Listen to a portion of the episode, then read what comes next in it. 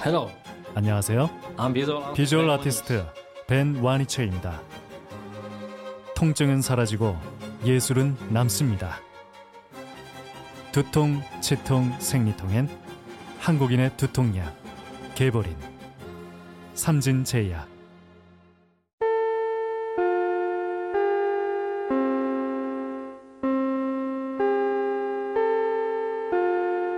정신과 의사가 여러분의 고민을 들어드립니다. 오랜 기간 쉬고 있던 정신여고가 코로나19로 지친 여러분의 마음을 위로하고자 시즌3로 돌아왔습니다. 이번 시즌3는 국립정신건강센터와 함께 하는데요. 어, 누구에게도 말하지 못하고 힘들어했던 고민들 지금 바로 정신여고로 보내주세요. 국내에 내로라 하는 정신과 전문의들이 여러분의 고민을 듣고 함께 이야기 나눠드립니다. 사연을 보내실 때는 원하는 닉네임, 나이, 성별, 그리고 고민되는 상황에 대해서 A4 용지 한 장 정도 분량으로 구체적이고 자세하게 보내주시면 더욱 도움이 됩니다. 실명으로 보내시는 경우에는 저희가 닉네임을 만들어서 붙여드리는 철저한 익명제이니 마음 놓고 보내주십시오. 네, 사연이 채택되신 분께는 스타벅스 기프티콘도 선물로 드리니까요. 많은 관심과 참여 부탁드립니다. 고민을 어디로 보내면 될까요? 네, 라디오 골뱅이 doc doc doc.co.kr로 보내주시면 되고요. 사연 접수 기간은 바로 지금부터 올해 말인 12월 31일까지입니다. 이번 시즌에는 총 4분의 전문의가 함께 해주실 예정인데요. 아주 어마어마한 라인업이 기다리고 있으니까 기대하셔도 좋습니다. 첫 번째로는 지난 시즌2에서도 함께 해주셨던 서울대학교 병원 강남센터 정신건강의학과 윤대현 교수님 께서 이야기를 나눠주실 테니 많은 기대 부탁드립니다. 시즌3에서 뵙겠습니다. 멀쩡한 의사들의 본격 재능 낭비 프로젝트 나는 의사다 시즌 4 보이는 라디오입니다. 네, 오늘은 양 옆에 게스트가 되게 많으신데요. 오늘 함께할 게스트는 이다영 국립정신건강센터 국가 트라우마 사업부 위기지원 팀장님, 그리고 되게 유명하신 분이죠. 정신건강의학 전문의이자 뇌부자들에 출연하고 계시는 김지용 선생님 모셨습니다. 이다영 선생님은 지금 국립정신건강센터 국가 트라우마 사업부 위기지원팀장 굉장히 긴 직책인데 어쨌든 정신과 전문이시고 네, 네. 이다영 선생님은 국립정신건강센터 소속이시잖아요. 근데 국립정신건강센터에서도 뭔가 진료를 보거나 뭐 이러, 이러는 건가요? 어떤 곳인가요? 국립정신건강센터는 뭐 여러 가지 활동들을 하고 있는데 어, 가장 중요한 기능이 이제 진료 기능이죠. 진료 기능이 있기 때문에 거기서는 이제 누구나 어, 국민 누구나 오셔서 그냥 일반 병원과 마찬가지로 정신건강 진료를 받으실 수 있으십니다. 거기에 이제 공공사업, 사업 기능이 많이 강화가 되었고 또 연구소까지 들어와서 이제 우리나라의 정신건강의 어떤 어떤 주축도 컨트롤 타워의 역할을 할 수 있도록 지금 기반을 다져가고 있습니다. 국가 트라우마 사업부는 뭐 하는 데입니까? 트라우마 사업부는 이제 쉽게 이해를 하시면 재난이 발생했을 때 재난 이제 피해를 입으신 분들에게 심리 지원을 해드려서 빠르게 좀 회복하실 수 있도록 도와드리는 사업을 하고 있는 부서라고 생각하시면 되십니다. 거기서 말하는 재난이라는 건 어떤 걸 말합니까? 일반적으로 이제 어, 나라에서 그 법에서 정의하는 재난 범위가 있는데요. 뭐 사회 재난이나 자연 재난이나 이런 그 저- 재난에서 이제 현장에서 이제 고용 활동이나 이제 복구가 어, 같이 이루어지는 그 재난에 직접적인 피해를 입으신 분들이나 아니면 그 가족들 그리고 지역 주민들에게까지 어떤 이런 심리 회복 서비스를 제공하는 사업을 하고 있습니다. 뭐 영화 같은 걸로 예를 들면 무슨 해운대라든지 아니면 또 부산행? 좀비. 아, 아니 좀비 좀비 좀비를 감염병으로 만약에 정의를 한다면 네, 감염병은 사회적 재난이기 때문에 그걸 받아들여요. 어, 지금 당황해서 아, 이런 걸 받아주시는구나. 되게 천사시다. 국립정신건강센터는 이제 중곡동에 있는 건데 네. 그 어디 외부로 출장도 많이 가시는 건가요? 그러면 어, 지금은 이제 감염병이라서 비대면 서비스가 많이 이루어지고 있어서 음. 현재는 뭐 출장은 없는데요. 원래 재난 이제 심리지원 서비스라고 하면 직접 계시는 곳으로 현장으로 찾아가서 어, 상담을 해드리거나 뭐 집이나 가까운 뭐 거주하시는 쪽으로 직접 찾아가는 서비스를 기본으로 하고 있어서 네. 자 오늘 두 분 전문가 모시고 예, 트라우마 특집 네. 해보겠습니다. 네, 저희가 한 5년, 6년, 7년 방송했는데 트라우마 특집은 처음 하는 것 같습니다. 네, 뭐 종종 이야기하긴 했지만 트라우마만 전문적으로 다뤄보, 다뤄본 적은 없었는데요. 자, 원래 트라우마 하면 이제 외상이잖아요. 그 이국정 교수 뭐 이런 분. 어, 그쵸, 그쵸. 정신과에서는 트라우마라고 하면 뭘 말하는 겁니까? 그러니까 트라우마란 말 사실 요즘 너무 쉽게 쓰는 것 네. 같아요. 야, 너 나한테 그 말한 거 트라우마야. 음. 이런 말들 되게 많이 하시는데 사실 정신적인 외상, 그러니까 우리가 흔히들 얘기하는 죽음의 위기라는 걸 느낄 정도의 정신적 외상의 순간들이 있죠. 그러니까 예를 들어 그런 아까도 얘기했던 뭐 네. 뭐 해운대 같은 네. 그런 영화에 뭐 죽음의 위기를 겪는 사건을 겪고 난다 이러면은 그런 것 자체가 정신적 외상으로 남아서 이후에 여러 가지 영향들을 미칠 수 있게 됩니다. 그 트라우마라는 게 무슨 진단명은 아니잖아요. 그렇죠. 그러면 뭐 어떻게 돼요? 트라우마 때문에 생기는 병 이런 것들이 따로 있는 겁니까? 어, 트라우마는 어떤 그런 어, 어, 개인의 어떤 뭐 생명이나 신체적 안전에 직접적인 위협을 경험하는 아주 충격적인 사건 자체를 경험한 것을 말하고요. 그 트라우마로 인해서 발생할 수 있는 여러 가지 정신적인 증상들이 있는데 그 증상들이 발생하는 것 자체를 전부 병으로 정의를 하지는 않습니다. 초반에는 당연히 자신을 방어하기 위한 어떤 현상으로서 정상적으로 나오는 뭐 여러 가지 현상들, 뭐좀 어, 위험한 상황을 뭐 회피를 한다거나 좀 경계를 자주 한다거나 뭐 이런 것들은 정상적인 반응으로 보는데 이제 그런 범주를 넘어서서 어떤 일정 수준 이상의 그리고 뭐 어떤 일정 기간 이상의 어, 자신의 어떤 생활이나 정신 건강을 위협하는 반응들이 나오게 됐을 때를 저희가 흔히 요즘 많이 이야기하는 외상 후 스트레스 장애라고 이야기를 하게 됩니다. PTSD라는 거. 네. 그 보통 우울증하고 비슷한 거군요. 그러니까 진짜 충분히 우울할 만한 상황이 발생했을 때 우울한 거는 일단 병은 아닌데 그게 정도가 심해지면은 우울증이라고 진단하는 것처럼 네, 그렇죠. PTSD도 이제 한 달 이상 지나야지 사건 이후에 깜짝깜짝 놀라거나 과도하게 그와 유사한 상황을 회피하거나 네. 혹은 막 머릿속에서 계속 그 사고 장면이 재경험, 막 악몽에서도 그 사고를 경험하고 머릿속에 생생하게 영화처럼 그 사건이 다시 떠오르고 이런 게 한 달이 지나서도 지속되는 경우는 그렇게 흔치 않거든요. 음, 아 그러면 저 궁금한 게 요새 이제 핫한 드라마가 있습니다. DP라고. 근데 그거를 보시는 군필자분들이 굉장히 본인들이 그 트라우마가 다시 살아났다, 외상후 스트레스인 것 같다, 뭐 이런 얘기를 하시거든요. 이런 경우도 아닐 것 같긴 하지만 그런 어떤 유사한 영화 장면이나 드라마 장면을 보고서 그때 일이 자꾸 기억이 난다. 내가 답을 이제 추정을 해보면 DP를 볼 때 되게 막 스트레스 받고 힘들어. 옛날 생각 떠오르고. 근데 DP가 끝나면 아무렇지도 않아. 그러면 병이 아니에요. 어때요? 네, 그 저는 거의 정답에 근접하다고 생각을 하고요. 우리가 병이라는 건 진단할 땐 이게 우리 일상생활 자체에 장애를 미칠 때, 지장을 줄 때잖아요. 그러니까 그냥 DP 영화 상관없을 때도 그냥 순간순간 떠오르거나 아니면 약간 나와 가- 나를 가해했던 그 선임과 유사한 사람만 봐도 깜짝 놀라서 그 회사를 막 피하게 되거나 아. 이러면은 그때 좀 더 진단을 할 수 있겠죠. 그거는 병으로 진행될 가능성이 있는 트라우마거든요. 그 트라우마 때문에 힘들다라고 찾아오는 환자분들이 실제로 많습니까? 제일 흔하게 듣는 거는 이제 소아 시절, 어린 시절에 부모로부터 혹은 주변으로부터의 학대나 예, 성적인 폭력이나 이런 거를 경험하셨던 분들이 성인이 된 지금까지도 그 트라우마 때문에 일상생활에 큰 어려움을 겪게 되는 경우들을 예, 종종 만나죠. 제가 트라우마 때문에 힘들어요라고 오시는 분은 별로 없지만 얘기를 하다 보면 어, 뭔가 이렇게 뭐 불안이든 불면이든 뭔가가 트라우마랑 연결되어 있는 경우는 많다 이런 말씀이시군요. 선생님은 트라우마로 인해 생긴 어떠한 정신적인 문제를 주로 해결하신다고 하면 이다은 선생님은 다 곧바로 그런 현장에 투입이 되시는 거잖아요. 조금 그 단계에 따라서 상담하는 거나 그런 게 좀 다른가요? 저희는 아직 진료한으로 진행되기 이전에 사실은 아직까지는 정상적인 반응의 범주를 보고 있는 일반인들을 대상으로 상담을 많이 하는 거기 때문에요.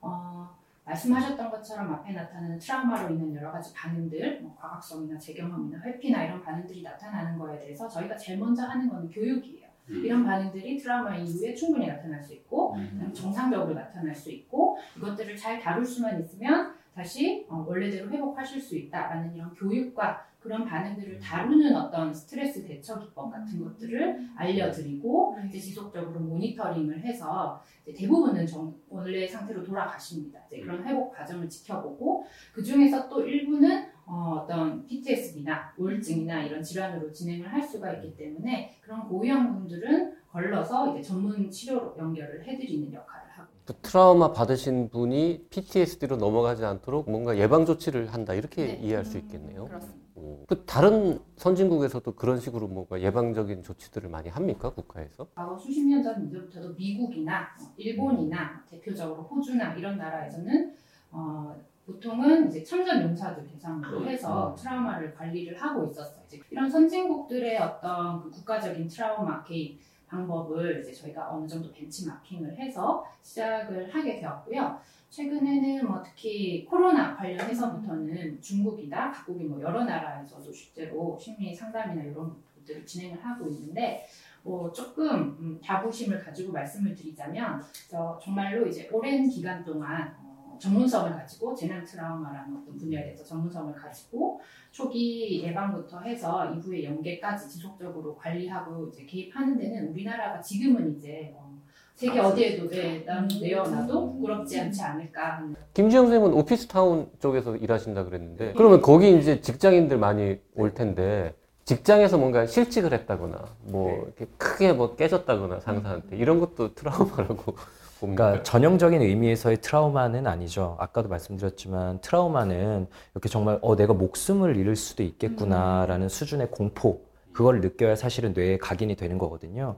그런데 보통 많이 듣는 얘기는 그렇게 자신을 좀 혼내거나 아니면 자신이 어떤 실직되는 이런 상황들에서 과거에 있었던 트라우마가 건드려지는 경우가 많아요. 아까 아. 말씀하신 것처럼 DP 보고 나서 자기 진짜 힘들었던 과거의 음. 그거가 건드려지는 것처럼 어, 나를 정말 어릴 때 부모에게 너무 혼나면서 맞으면서 죽음의 공포를 느꼈던 순간이라던가 아니면은 뭐 부모님이 실직한 이후로 가정이 완전 붕괴돼 가면서 내 생존의 위협을 느꼈던 순간 그 트라우마들이 건드려져서 그 이후로 어, 나도 이게 이렇게까지 힘들 일은 아닌데 왠지 모르겠다 라면서 병원에 오시게 되는 경우들이 좀 있죠.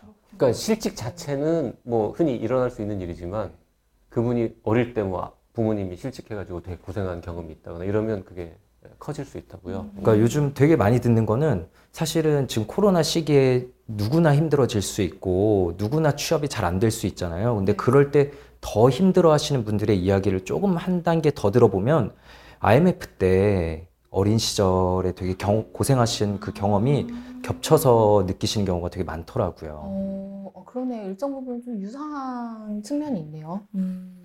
자 이제 재난 뭐 발생했을 때 예방 조치하러 이제 가시잖아요. 가면 실제로 뭘 합니까? 일단은 뭐 정보를 아시는 게 제일 중요하니까요. 뭐 이런 재난이 발생한 이후에 사실 예전에는 재난이 일어나면 그거에 대한 뭐 복구나 보상이나 뭐 이런 부상 치료 이런 것들을 주로 생각을 하셨지 정신 건강에 대해서는 전혀 생각이 없었어요. 그랬던 것 같아요. 네, 그런데 이후에 지나고 나서도 계속해서 오히려 그런 복구가 끝나고 난 후에도 지속적으로 힘들어하시는 이유 중에 하나가 제일 큰 이유 중에 하나가 정신 건강 문제거든요. 어, 제일 처음에 중요한 거는 홍보입니다. 이게 이런 정신 건강 문제가 어, 발생할 수 있으니 아, 어, 여기 오셔서 어디로 가셔서 도움을 받으실 수 있습니다. 이런 정보를 전달을 해드리고 아까도 말씀드렸던 것처럼 이런 트라우마, 재난 사건을 경험하고 난 이후에는 어떤 어떤 반응들이 시기적으로 있을 수 있고 그럴 때 어떻게 대처하시면 어, 도움이 됩니다. 이런 것들을 교육을 하고 네, 설명을 하고 또 거기서 찾아오시는 분들 그런 분들에게는 어떤 정신건강 평가나 어, 이런 뭐 스트레스 평가나 이런 것들을 통해서 직접적인 상담이나 또 뭐 치료나 사례 관리 등으로 연결을 해드리는 그런 활동을 하고 있습니다. 전 네, 네. 정신건강복지센터. 음, 네. 네. 그럼 그런 데를 이제 베이스 캠프로 해가지고는 어디 이렇게 많은 전문가들이 투입되고 이런 식이겠네요. 네, 저희가 그 체계가 있는데 그 보건복지부 국가 트라우마 센터와 이제 올해 6월에 새로 만들어진 번역 트라우마 센터들이 있어요. 이거는 어, 이전에 지금 강원권, 충청권, 호남권, 영남권 이렇게 있어서 어, 거기들이 이제 권역별로 담당을 하고 제일 이제 밑에 시대 실무적으로는 말씀하셨던 정신건강복지센터 지자체별로 다 있기 때문에 그쪽에서 이제 직접적인 활동을 제일 많이 하시죠. 근데 어쨌든 어, 트라우마 때문에 이제 힘들어하신 분들은 뭐 민간 의료기관에 알아서 방문을 하실 텐데 그냥 정말 재난이 큰 재난이 발생해서 막 집도 잃고 뭐 되게 뭐 병원도 가고 정신 없는 분들은 본인들도 정신 건강 쪽에는 신경을 못 쓰실 것 같은데 네. 이, 이런 게 필요하다라고 이제 알리고 오시, 오게 하는 것 자체가 되게 중요할 것 같네요. 네, 그러면. 맞습니다. 음. 협조는 잘 되나요? 이제 그분들이 생각하기 지금 당장 뭐 내 집에 문제가 그래, 있고 막 이런 게. 있는데 집에 좀 불났는데 무슨 어, 상담을 무슨 상담을 있어요? 그럴 수도 있을 것 같거든요. 어때요? 처음에는 그래서 이제 저희 기관이나 이런 사업에 대해서 뭐 재난 정신 건강 이런 것들이 잘 알려져 있지 않을 때는 말씀하신 것처럼 정말 오히려 진입하는 것조차 정말 음. 어려웠었어요. 그게 무슨 지금 소용이 있느냐, 나중에 다 끝나고 나면은 하겠다, 뭐 이런 것 많았는데 요즘은 이제 워낙 정신 건강에 대한 어떤 인식도 높아지시고 어, 본인들이 이제 본인들 정신 건강을 챙겨야겠다 이런 생각들도 많이 하셔서 어, 먼저 요청을 하시는 분들도 많으시고요. 네, 이전보다는 많이 인식이 나아졌다고 생각이 됩니다. 그런 상담은 무료로 제공되는 겁니까? 네, 무료로 제공되고 있습니다. PTSD라는 용어를 이제 온 국민이 거의 다 아는 용어가 돼가지고 네. 이 궁금해요. 온 국민이 잘 아는 단어이다 보니 아까 말씀하신 것처럼 그렇지 않은 상황에도 막 이런 용어를 쓰잖아요. 너무 범용적으로 쓰이다 보면 접근성은 좀 높아질 것 같은 그런 느낌이 들거든요. 어떤가 실제로 이렇게 해보시면? 사람들이 그 용어를 다 아는 거는 나쁘진 않을 것 같은데 예. 어때요? 좀 양날의 검인 것 같아요. 그러니까 우울증도 마음의 감기라고 굉장히 홍보를 많이 하고 실제로 누구나 걸릴 수 있다는 인식은 줬지만 동시에 아이고 별거 아닌 거네 라는 느낌을 주는 것도 사실이거든요. 그래서 트라우마라는 이런 게 생길 수 있다라는 인식을 주는 거는 참 좋은 일인데 보시는 분들 중에 이런 생각하시는 분들이 있을 거예요. 아니 뭐 어린 시절 좀 안 맞아 본 사람이 어디 있어. 뭐 교통사고 누구나 뭐 좀 당해 볼 수 있는 거 아니야? 라고 생각할 수 있는데 분명히 그 트라우마라는 그 강도 자체는 다른 거거든요. 뭐 예를 들어서 제가 그 진료실에서 듣는 소아 시절 폭력은 뭐 이런 것들이에요. 그 어린 아기를 그 부모들이 이제 뭐 부부싸움 할 때 아기를 던지면서 싸우거나, 예, 아니면은 그냥 맞는 게 너무나 당연해서 중학교나 고등학교 갔을 때 처음으로 다른 집 아이들은 안 맞는다는 걸 알았다라고 얘기하거나 이 정도 수준의 폭력들이 그리고 이 정도 수준의 트라우마들이 우리 사회에 아직까지 많이 깔려 있거든요. 그렇기 때문에 너무 가볍게 여기시진 않으셨으면 좋겠어요. 자, 이 방송 나갈 무렵이 아마 그 정신건강의 날, 그리고 정신건강 주간 무렵에 나갈 텐데, 네. 예, 정신건강의 날, 10월 10일이죠. 네, 10월 10일입니다. 네. 정신건강의 날이 어떤 날인지 혹시 아세요? JRB? 정신건강이 되게 중요하다라는 사실을 온 국민에게 널리 알리는 뭐 이런 날 아니겠습니까? 뭐 하세요? 그날 기념, 기념해서? 이게 사실 전 국민의 25%가 살면서 정신질환에 한 번쯤은 노출된다고 하는데 그러면 나 아니면 내 주변 가족들 누구나 사실 한 번씩은 경험하는데 불구하고 정신질환에 걸리면 어떻게 대처해야 되는지 뭐가 정신질환인지 이것 자체에 대해서도 모르시는 경우가 너무 많아요. 근데 앞서 저희가 말한 정신건강복지센터라는 곳에 가기만 하면 웬만한 건 다 가이드 해주거든요. 그리고 그게 각 지자체별로 다 있는데 그 활동도 너무 모르고 계신 분들이 많습니다. 그래서 주로 이런 정신건강의 날에는 그런 각 광역 혹은 지자체의 이제 정신건강복지센터들에서 어 뭐 저명 인사들을 모셔서 강연을 하기도 하고 지역 주민들과 서로 대화하는 시간을 가지기도 하고 이러면서 정신 건강의 필요성에 대해서 널리 홍보를 현재 하고 있고요. 네, 오늘 정신건강의 날을 맞아서 정신건강의학 전문의 김종 선생님하고 국립정신건강센터 이다영 팀장님 모시고 한 편을 꾸며봤는데요. 요 정신건강의 날에 대해서 더 궁금하신 분들은 국립정신건강센터 홈페이지에 가보시면은 이번 정신건강 주간 관련한 뭐 포스터라든지 행사라든지 이런 내용이 다 담겨 있다고 하니까요. 한번 꼭 방문해서 확인해 보시기 바랍니다.